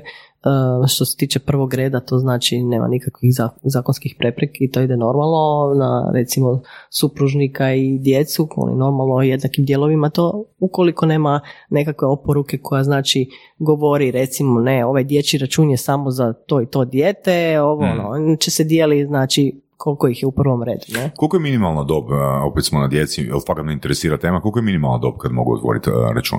Ono, prvi dan rođenja. Da, To je stvarno super info. Super, info. Bitno je jedino, kažem, da do 18 godina, znači oni nisu praktički vlasnici, a sa 18 godina šalješ osobnu i sve papire i to se prebacuje automatski na njih. Mhm, I ok. onda oni imaju, mi im šaljemo te nekakve pakete edukacija i tako dalje, da ih naučimo što bi oni sad trebali sa svojom Da oni sami odluče nadopuniti pa, svoj da, račun, pokušavamo ih, e, e, kak bi rekla, ostaviti u investiciji, naučiti ih da sad ne uzmu tu investiciju i potroše ju, ne, nego Mm. da rade s njom i da im pokažemo naravno što im vremenski period ispred njih može, može Da. napraviti. Jer ono čisto ono jedan reframe koji mi je pao na pamet, onak, ono, dijete ti se ženi ono, za 20-30 godina, znaš, i možeš ono, u tom trenutku kad ti dođe i kažeš, tata, tata, ja se ženim, ono, onak, ok, koliko para da dam, koliko para da dam, ne? znaš, ono, jel to ono, 15, 20, 30 tisuća, kuna, jel moram kupiti stan ili što već, nemam pojma, ono, koliko si mogu priuštiti, a sam misli da si onak u banani, da nemaš para i onak neki posao ti je krivo krenuo, onak ne možeš biti džiber djetetu na svadbi. Ovako, platiš 5 soma kuna na dan kad se rodi, i evo ti, izvoli sine, ovo je tvoj account. Pa i svi koji dođu na krstitke, kažeš ono, daj 100 kuna, barem mi. Stavit ću Da, tisuću vidiš, kuna, tisuću kuna na account za krstitke, tisuću kuna. To je dobra ideja. Jel da, a? Da, da, znači, da. sve ti postaje puno jeftinije, na? Ovo je tvoje, ti radi s tim kaj god želiš, a ne da se nađeš u problemu baš kad ti treba, na? I da moraš pozvati 300 ljudi, neko, Da, da. su ono nekakvi e, naši prosjeci bili su. Da. Jer ono, budimo iskreni, ono, znači u takvim situacijama, ono, vjenčanje, ne znam, neki smrtni slučaj, ono, ljudi se isto znaju, ono, oko novca, mm, Da, tu se i te obiteljske veze vrlo često Da. ovaj, dolaze u problem jer uvijek je novac. e, uvijek je novac, it's kažem, all about money, ne? e, da, uvijek je problem kad nema novca, Mm. e, veliki problem i zato se kaže ono, tri nekakva dugoročna najvažnija cilja su upravo ta financijska rezerva s kojom treba početi, znači da možeš preživjeti nekakvih x mjeseci, ovisno o tome recimo koji posao radiš i koliko se možeš brzo, da tako ka- kažem, prešaltat na neki drugi income, to je prihod, a tu su naravno nekretnina i mirovina. To su tri stvari koje su dugoročne i koje su nam najveći troškovi ili nekakav najveći, moraju nam biti naj- najveći financijski ciljevi u, u životu i o kojima trebamo početi razmišljati što radimo. Da. Evo baš jučer smo uh, spomenuli, Borac, ja smo se dotakli um, opet one nama svima, većini nas super knjige Millionaire Next Door, pa ćemo samo ono uh, ponoviti da je fascinantno to da je sa odgovornim, uh, sa odgovornim pristupom prema novcu, osobnim, osobnim stavom prema novcu, znači 80% Amerikanaca je zapravo postalo milijunaši, postali su milijunaši unutar prve generacije. Znači, Odnosno, posebno- oni su stvorili. oni su stvorili. Znači nisu dobili nikakvo nasljedstvo, nego od nule su stvo- postali milijunaši. Što je zapravo vrlo ohrabrujuće. na, što je zapravo vrlo ohrabrujuće jer ne radi se o nekom, znači bit milijunaš do 65. godine nije nekakav spektakularan ishod ukoliko se samo malo odgovorno ponašaš i ono, znaš gdje ćeš taj novac staviti. na. Pa gle, Znači- tu, je, tu je taj pocket FIRE, ne? Da. Financial Independence Retire Early, što u stvari, ja bih rekla, taj umirovit se mm, rano je pitanje izbora. Jel ti Mm. jednom kad imaš financijsku neovisnost i kad imaš dovoljno novaca da možeš izabrati što želiš, onda se možeš ili umiroviti, ili se ne moraš umiroviti, ili ideš pecati, ili radiš jednostavno što hoćeš. Znači, poanta je da dostigneš tu financijsku neovisnost i da možeš donositi odluke da radiš ono što ti želiš. Eto, znači ako smo pričali o onih tisuću eura koji se pretvaraju u potencijalno 200 tisuća eura, znači ti si sa tisuću eura već postao milijunaš u kunama. Ne? Pa, Da. da. Eto. to. I da kreneš ono, kreneš nekakvih 10% od prihoda, da kažem, ovi u FIRE, u tom pokretu se ide na 50-70%. Znači, i jednostavno, mogu reći, ljudi se i navuku na to. Jer ti kad jednom počneš odvajati, skužiš kako to funkcionira i kad e, automatiziraš svoje financije, što je vrlo bitno. I onda vrlo pregledno vidiš kad ti na početku mjeseca lova ode na razno razne račune, Da. koliko ti u stvari ostalo. Znaš koja je još jedna, je- jedna zanimljiva usporedba o kojoj sam baš pričao sa e, djelatnikom ovoga u firmi, kao evo, ti želiš kupiti stan i stan košta recimo milion nečega, milion kuna, ajmo reći. I ti kad uzmeš kredit na 30 godina, to je preko 2 miliona, možemo reći, jel je? Ne? No, koliko si rekao? Da, ako uzmeš na 30 kredit, ako uzmeš na kredit Da, na 30 mislim, ovisi godina, naravno koja je kamatna da, ono, stopa i to, da, ali da. Može- platiš ga- može se platiš- dogoditi. Platiš ga skoro ono dugo, Može se dogoditi, da. I ok, ajmo ovak, znači, um, stan je u našoj glavi uh, uprogramiran kao ono, to je logičan izbor, ono, American Dream, znači ono, own house, ne, kao, to je tvoj legacy, ne, a zapravo ono, kad pogledaš recimo, ono, presliku tržišta u zadnjih 50 godina, da zamisli da digneš kredit, zamisli, zamisli da, di- da naravno, ne kažem, ne sugeriram, ne imputiram, ali ono, zamisli da digneš kredit na milion i da ga fakat ideš isplaćivat, da ga ideš isplaćivat 30 godina i da sve jedno trebaš platiti 2 miliona kao i za kupnju stana, ali ti si u compoundu već nakon 7 godina došao do 2 miliona. Jel tako? Ali ti investiraš to, tu lovu, misliš, što Da, reći? ali to Znači, da, umjesto, umjesto da stavim, evo, čisto ono oklada, umjesto da stavim milion kuna na kredit u stan, idem uzeti kredit od milion kuna i staviti ga u ETF-ove. Mhm. Imali smo mi tu raspravu u jednom od naših Mm. webinara i naravno ljudima je to bilo, uh, kako bi rekla, too extreme, znaš. Da, da, uh, jer ne, ne, to ne kažem kuže, da nije ekstrem. uh, ne kuže da, ne znam, uh, s jedne strane možeš biti podstanar, Mhm. ali imaš fleksibilnost. Možeš sutra otići u manji stan, možeš otići u drugi grad, možeš ovo, možeš ono, možeš manje plaćat Mhm. nego što plaćaš taj kredit, nema, ne visi ti to za a ostatak recimo investiraš. Netko ima neki, neko ima neki mali stan, ono tipa, ne znam, 40 kvadrata, prodaš ga, ono, nekretnina je u Zagrebu, odeš ovoga u najam i vidiš kaj se za 7 godina Jer gledaj, ti, ti možeš biti sad single, pa onda možeš Mm.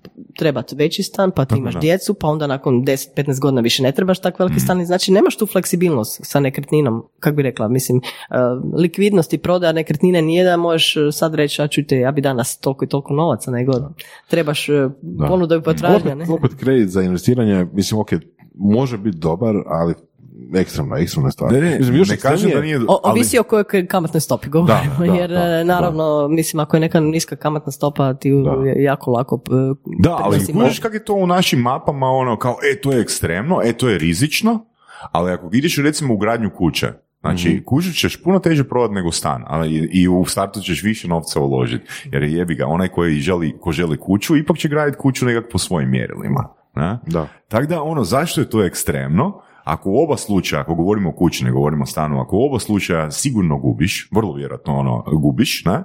Ono, znači plaćaš duplo u odnosu na ono, ovdje barem imaš potencijal to Evo, umnožiti. Imam, imam jedan, jedan, jedan potencijalni razlog, odnosno jedan predlog razloga zašto je to tako. A, zato što koliko znam, ako je to prva nekretnina tebi ili nekome, to je u Hrvatskoj zaštićenci ko, ko lički medvjed. Znači, ne možete niko uzeti prvu nekretninu. Mhm. Odnosno jedinu nekretninu, jel da? Da, dobro, to je. To je, to je jedan mogući razlog zašto to ljudi... Ali to je, ne- mislim, jedini plus, ne? Da. ne ljudi ne razmišljaju op- opet o osiguranjima, održavanju kuće, Mhm. o svim tim silnim troškovima koji idu uz... Znači, nije, to. nije, nije cijena kuće onu koju ti platiš e, e, kad si ju izgradio, nego... Mislim, još, još ekstremniji slučaj, to je bilo, dobro, to se događa stalno zapravo kad god je bubble. A, ljudi posude, odnosno uzmu kredit da kupe Bitcoin. A to. To je, to, To- je još to je ekstremnije. dobro, okej, to je baš okej, hardcore. To je, To ono, je znaš, da, da, da. ode na namjenski kredit, minimalna kamatna stopa je, ne znam, ono, 6% danas, cca, a, uzmu Bitcoin i čekaju. Pa je dobro, i ode u kazino iza stvar, ne? Mislim, Pa, efektivno da. Da. da. To ne. Da, ali ono, sve u svemu, mislim, e, otišli smo u financije, ali Tamara je i poprilično ovoga interesantna osoba sa velikim rasponom e, aktivnosti, e, s velikim rasponom aktivnosti ovoga sportova koje si isprobala, edukacija koju si prošla, e, fakulteta od kojeg si odustala i preselila se u e, Beč, jel tak? Da. Gdje si ti stigla za to? Otac ti je vozio reli. Da, je. Daj nam malo pre, Da, presik. krv nije voda, ne? Da. Što se toga tiče, već moj mali, ono, imao godinu dana na mojem, mama, ti, ti, ti, i onak, mijenja brzinu. Znaš, mislim da ne, da, da ne promašimo taj dio, jučer, jučer baš ono s tetkom kad smo pričali, ovoga, ono, mi uopće u podcastu nismo spomenuli da je ona Iron Manka, odnosno Iron Woman. Da, da, fakat. Ne? Eto, da taj dio, da nam se ne dogodi opet Da isto. je, da. taj moj teniski dio Da. i nekakav put. Pa je, neka ljubav prema sportu da uvijek, e, ne znam, uvijek sam se bavila svime i svačime, uvijek sam voljela, ne znam, kako Adrenalin. Ne, volim uvijek najbolje raditi to što radim. Mm. Ne? Tako da, ono, ne znam, to je neki natjecateljski duh isto tu, ali u pozitivnom smislu, ne. I, ovaj, i tak, mnoštvo tih sportova nekako se isprofilira u skijanje, tenis, e, krenula sam s njim, onda sam se vrlo mm, rano, da to tako kažem, e, povrijedila i na kraju da ostanem u toj cijeloj, u tom cirkusu, znači u društvu i sve, onda sam odlučila da položim sudački nacionalni, što moram priznati kad sam bila igračica, ono suci su mi bili totalni pain in the ass, ali dobro, Dobro. nema veze. I onda, eto, tak je to polako krenulo u školu i sve i velim, uvijek me vuklo negdje naprijed i onda sam usporedo kak sam bila na ekonomiji, u stvari više u ISEC-u nego na samoj ekonomiji, eh, jednog trenutka rekla onak, to mi ne daje, ne daje mi ono što, po što sam ja došla, neću baš tamo puno naučiti praktičnom smislu i ne vidim da sam nešto povukla. I onda sam se odlučila preseliti na privatni američki fakultet u Beču i moram priznati tu su moji roditelji odigrali stvarno jer su sve firme radile zato da ja to ovaj, uspijem, ali ja sam uh, uz to odmah prvi dan tamo poslala asistenti na neki način iako oni nisu nudili nikakve scholarshipove to mi je pomoglo da sam kroz rad kao asistent dobila recimo uh, pola tuišena Mhm. uh. Koja je to bila cijena tuišna? Joj, e, pa evo sad, e, mislim da su sad, kad gledaš, e, recimo da imaš na semestar, um, možeš imati šest predmeta, ali tako nešto, po predmetu mislim da je sad uh, 2,5 tisuće eura. Po predmetu. Mhm. I je li dobar povrat investicije bio, što kažu? Je. Pa zato sam ja to ono zgusnula jako da to odradim u što kraćem Je vremenu. više od jer- 9% godišnje? A gledaj, ovaj, um, pa prvo znaš šta ti, tatu je na neki način, iako je bio sretan da sam u- i, i krenula sam ja s tim investiranjem, znači prvi job je bio in investicijama, investment bankingu u Beču i onda u brokerskoj kući u Budimpešti i tak dalje, ali nekak je igro slučaja, takva su vremena bila, eh, sam ja ipak završila u tenisu i u tom profesionalnom suđenju i ovaj, onda mu je malo to bilo ono, pa zakaj smo mi tebe ono, tam slali kad si ti sad ovaj, završila na tenisu, ali dobro, tu sam sad onda ekstra edukacije imala u tom smjeru, jel? E, razno razne, ali mislim, e, na, na tom nivou se i dobro zarađuje, da kažem, ali i um, e, je to jedno iskustvo životno, ono, evo, imam pet olimpijskih, 50 i nešto Grand Slamova, Mhm. um, 20 i kusur godina, Davis Cupova, Fed Cupova i Ne, tako. mislim, ono, to je, to je fascinantno. Znači, ti si imala neki day job, ako sam ja dobro razumio, imala si neki day job ono, od ponedjeljka do petka i što si, onak, vikendima putovala po svijetu? Ne, to je bilo, je to je bilo ono dok sam radila još u investicijama i tak i to sam bila na tim nižim nivoima, Mhm. jer kad radiš na visokom nivou to si full timer, znači moraš Mhm. raditi samo to i onda te nema jedno 35, go, 35 tjedana godišnje te nema doma Mhm. i to je full to, jer jednostavno moraš e, to je vrlo težak posao, iako ovako ne izgleda. E, Ja se uvijek znam, svi misle ono jet setting po najboljim hotelima, s najboljim igračima, svi sve znaju. Ok, je, to je ko, ko firma, s različiti departmenti smo, ne? Ali je to i vrlo teško, jer ti non stop si u avionu, u koferu, putuješ različite klime, različite time zones, e, dolaziš dan pred turnir, sljedeći dan moraš biti 300%, sudiš, ne znam, na Arthur Ashu pred 25.000 ljudi, nemaš jednostavno priliku za grešku ili za, to je vrlo intenzivan posao u kojem u, neko, u dijeliću sekunde moraš donijeti odluku, moraš imati jako dobru komunikaciju da u pravom trenutku na recimo agresivu igrača odgovoriš to- to- to- to sam dobro i to je nešto da. što se jako teško uči, mogu reći ne uči Aha. se, jer jedan dio je vrlo bitan je karakter. Znači ako ti nemaš nekakav Stav, svoj stav da. i nemaš nekakvu svoju čvrstinu, posebno kao žena recimo, kad mu, Mm. muškarcima, to onda te popapaju na salatu. Jel ti se dogodilo koji put? ono, u Um, startu? Pa, e, U nekim... Mm, počecima. Ne bih rekla da, da mi se dogodilo na taj način, ali naravno da učiš u komunikaciji da onda vidiš da si mogao bolje neke stvari napraviti. Ok. Jer e, što imaš više iskustva, imaš više i sigurnosti u sebe i tu, te rutine. I ti danas recimo zašto to moraš raditi full time? Jer kad si ti out nekako dva, Mm. tri mjeseca to se kuži. Jer si ti nisi toliko više siguran, nisi toliko u rutini. Znači moraš, to kad radiš na najvišem nivou to je vrlo intenzivno jer svaki dan te gledaju milijoni gledaoca, e, što prisutnih live, što na televiziji, imaš e, e, posao u kojem ti apsolutno ne smiješ odgovoriti ponekad na, na način na koji bi odgovorio da si pored terena ili imaš sve mikrofone i ti uvijek moraš biti uljudan i moraš na neki način spuštati loptu, jel?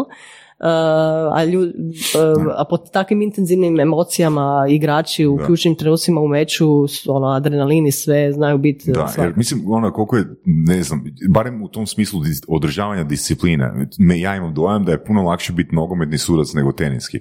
Jer ako je neki sudac, e, ako je neki igrač bezobrazan prema sucu u nogometu, on završi na ovoga, u, u gledalištu, ali ti ne možeš stjerati igrača. No, mi imamo takozvani Što code of conduct, ne? Dobro. Po kojem možeš kažnjavati igrača. Kako? Pa daješ Izvoli mu- kut. ne, daš mu opomenu, uh, kazneni poen, Mhm. kazneni game ili ga diskvalificiraš.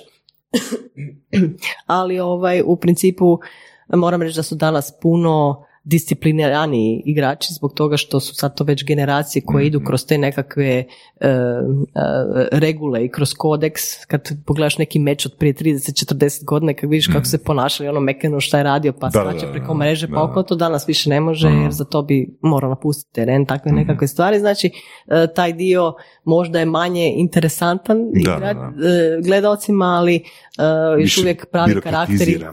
Pa ne, nego na neki način su, i oni su profesionalci koji dobivaju jako puno novaca i to je sve, znači, e, na neki način prezentiraju sport, pa onda ne mogu raditi ne znam što, ali e, upravo to, znači, taj fine line, ne, granica u komunikaciji, gdje je došlo do da li prekoračio u tom svom nekakvom nastupu e, na terenu, da li reketom, da li riječima prema tebi ili prema nekome drugome i onda ga kažnjavaš. Kazna je, znači, opomena, kazneni poen i tako dalje, što se u, u- u meču događa, a onda su i financijske kazne, znači... Jesi imala neku situaciju sa nekom ono, svjetskom zvijezdom koja je ono, prešla tvoju granicu? Um, svjetskom zvijezdom ne, a da li sam diskvalificirala igrače, jesam. Mhm, mhm. Jesam, jesam. Kako dođe do tog levela, ono, znači 50 plus Grand Slamova, kako dođe do tog levela? Koliko je to vremena, koliko je to, a, ne znam, ukupan broj mečeva koje, koji, koji trebaš odsuditi i koje standarde trebaš zadovoljiti da, ono, dođeš do tog levela? A imaš puno tih e, školovanja i onda Mhm. polaganja za različite beđeve, onda u jednom trenutku e, u stvari tvoje napredovanje je isključivo. Taj posao je e, s te strane, kako bi rekla, danas kad radiš, ne znam, nekakav posao i sve, više nemaš trenera. To, to sam nedavno baš čitala jedan interesantan razgovor na tu temu. Znači, profesionalci tenisači, što su, nema veze, Federer, e, da li to Nadal, tako dalje, uvijek imaju trenera, koliko god su dobri. I uvijek teže biti bolji, jer uvijek netko izvana vidi nešto što se može popraviti. Jel? S te strane je isto kod sudaca. Znači svaki meč je ocjenjivan. Tebe neko gleda i ocjenjuje te i kaže ti, a ovo si mogao ovako, ovo si mogao onak. Znači on gleda svoju perspektivu, ti mu daješ svoju perspektivu.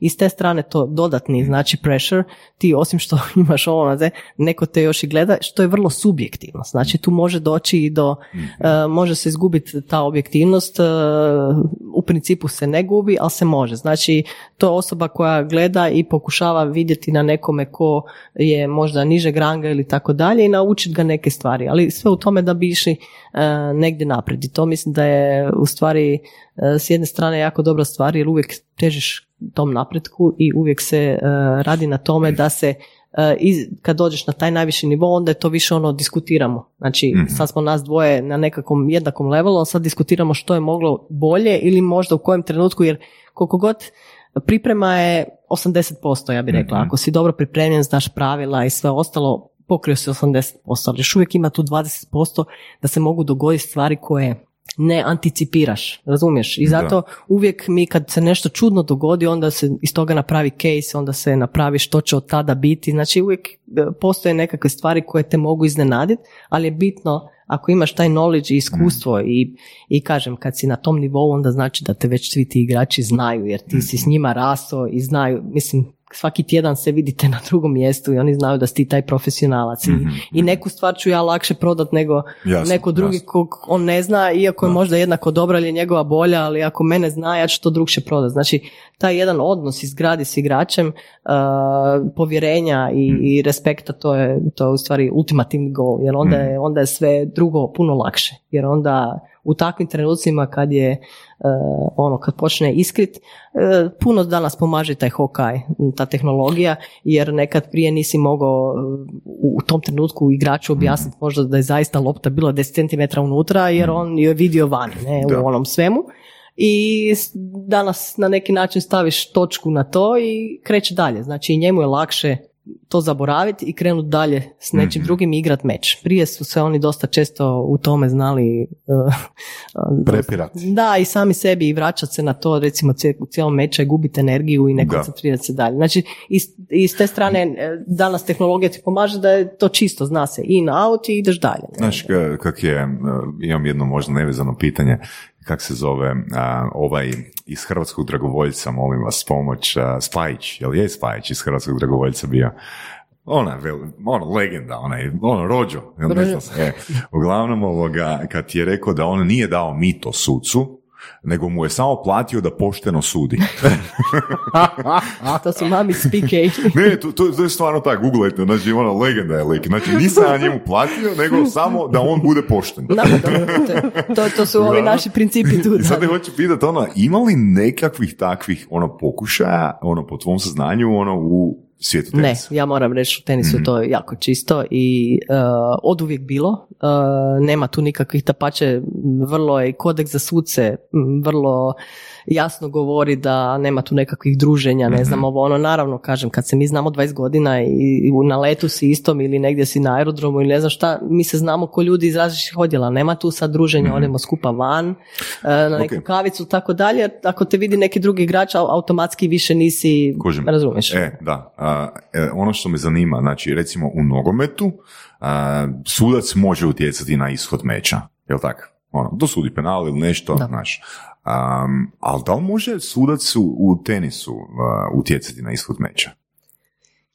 Pa znaš šta, e, to su, to su takvi dijelići sekunde kad ti radiš nekakvu odluku da mislim da, da, pokuša, da pokušaš da bi to bilo više nego očito. Jer e, ja... Znači, moguće. Ja jed, e, pa e, kažem danas uz tehnologiju i sve ostalo možda na zemljanim terenima, ali kažem opet ti na televiziji Hawkeye pokazuje bez obzira što ga nemaš na terenu, znači gledaju te drugi ljudi koji tu tje- mm, ne vidim tu e, kad dolazi do tih kazni, eventualno možda daš nekome kazneni poenu, ali to, to su sve odluke koje nisu lagane. Ok, ali koje može, se- znači, na, jedino na taj način možeš utjecati na emotivno stanje drugog igrača i onda zapravo zbog emotivnog stanja izgubio. Pa, ne? eventualno, Ali da. baš da, ono, nemoguće je presuditi, jer Ne, ono, to, to bi bilo, to bi, pa i, Da. mislim, bilo bi očito. Da, Ne, jer Da. imaš uvijek trag lopte na neki način, ne, tako. Eventualno ako uvedemo penale u tenis.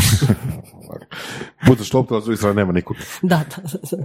Ne, tako da ovaj, te jače kazne su, Mm. ne događaju se često, ali nekad se dogode kod Đoković prošle Mm. godine ili takve nekakve stvari kad e, jednostavno ne mora tamo biti ni namjera. E, bitno je na neki nam- način da li ima namjere i s druge strane je bitno kakav je rezultat te akcije. Znači da li je neko povrijeđen, da li je to izgledalo loše. To su dvije stvari koje se jako uzimaju u obzir kad se donosi odluka znači o tom uh, kaznenom nekakvom uh, dijelu i tu naravno ovisi onda i o financijama kako to poslije izgleda. Mm. Nego, htio sam reći ovoga za, za a, kraj ovog podcasta, htio sam reći sljedeće. Znaš, pričali smo o, a, spomenula si McEnroe, E, I ovoga, njegovo ponašanje na teniskom terenu i kak je zapravo u 30 godina a, su se stvari toliko promijenile da je to više nezamislivo. Na? ali jebi ga, trebalo je proći vrijeme, trebali su se ono stvari posložiti, trebali su se glavi ljudi, glavi ljudi promijeniti. Pa eto, ja se nadam da kroz 20-30 godina će se i glavi ljudi po pitanju barem osobnih financija promijeniti. Da, i ja se nadam.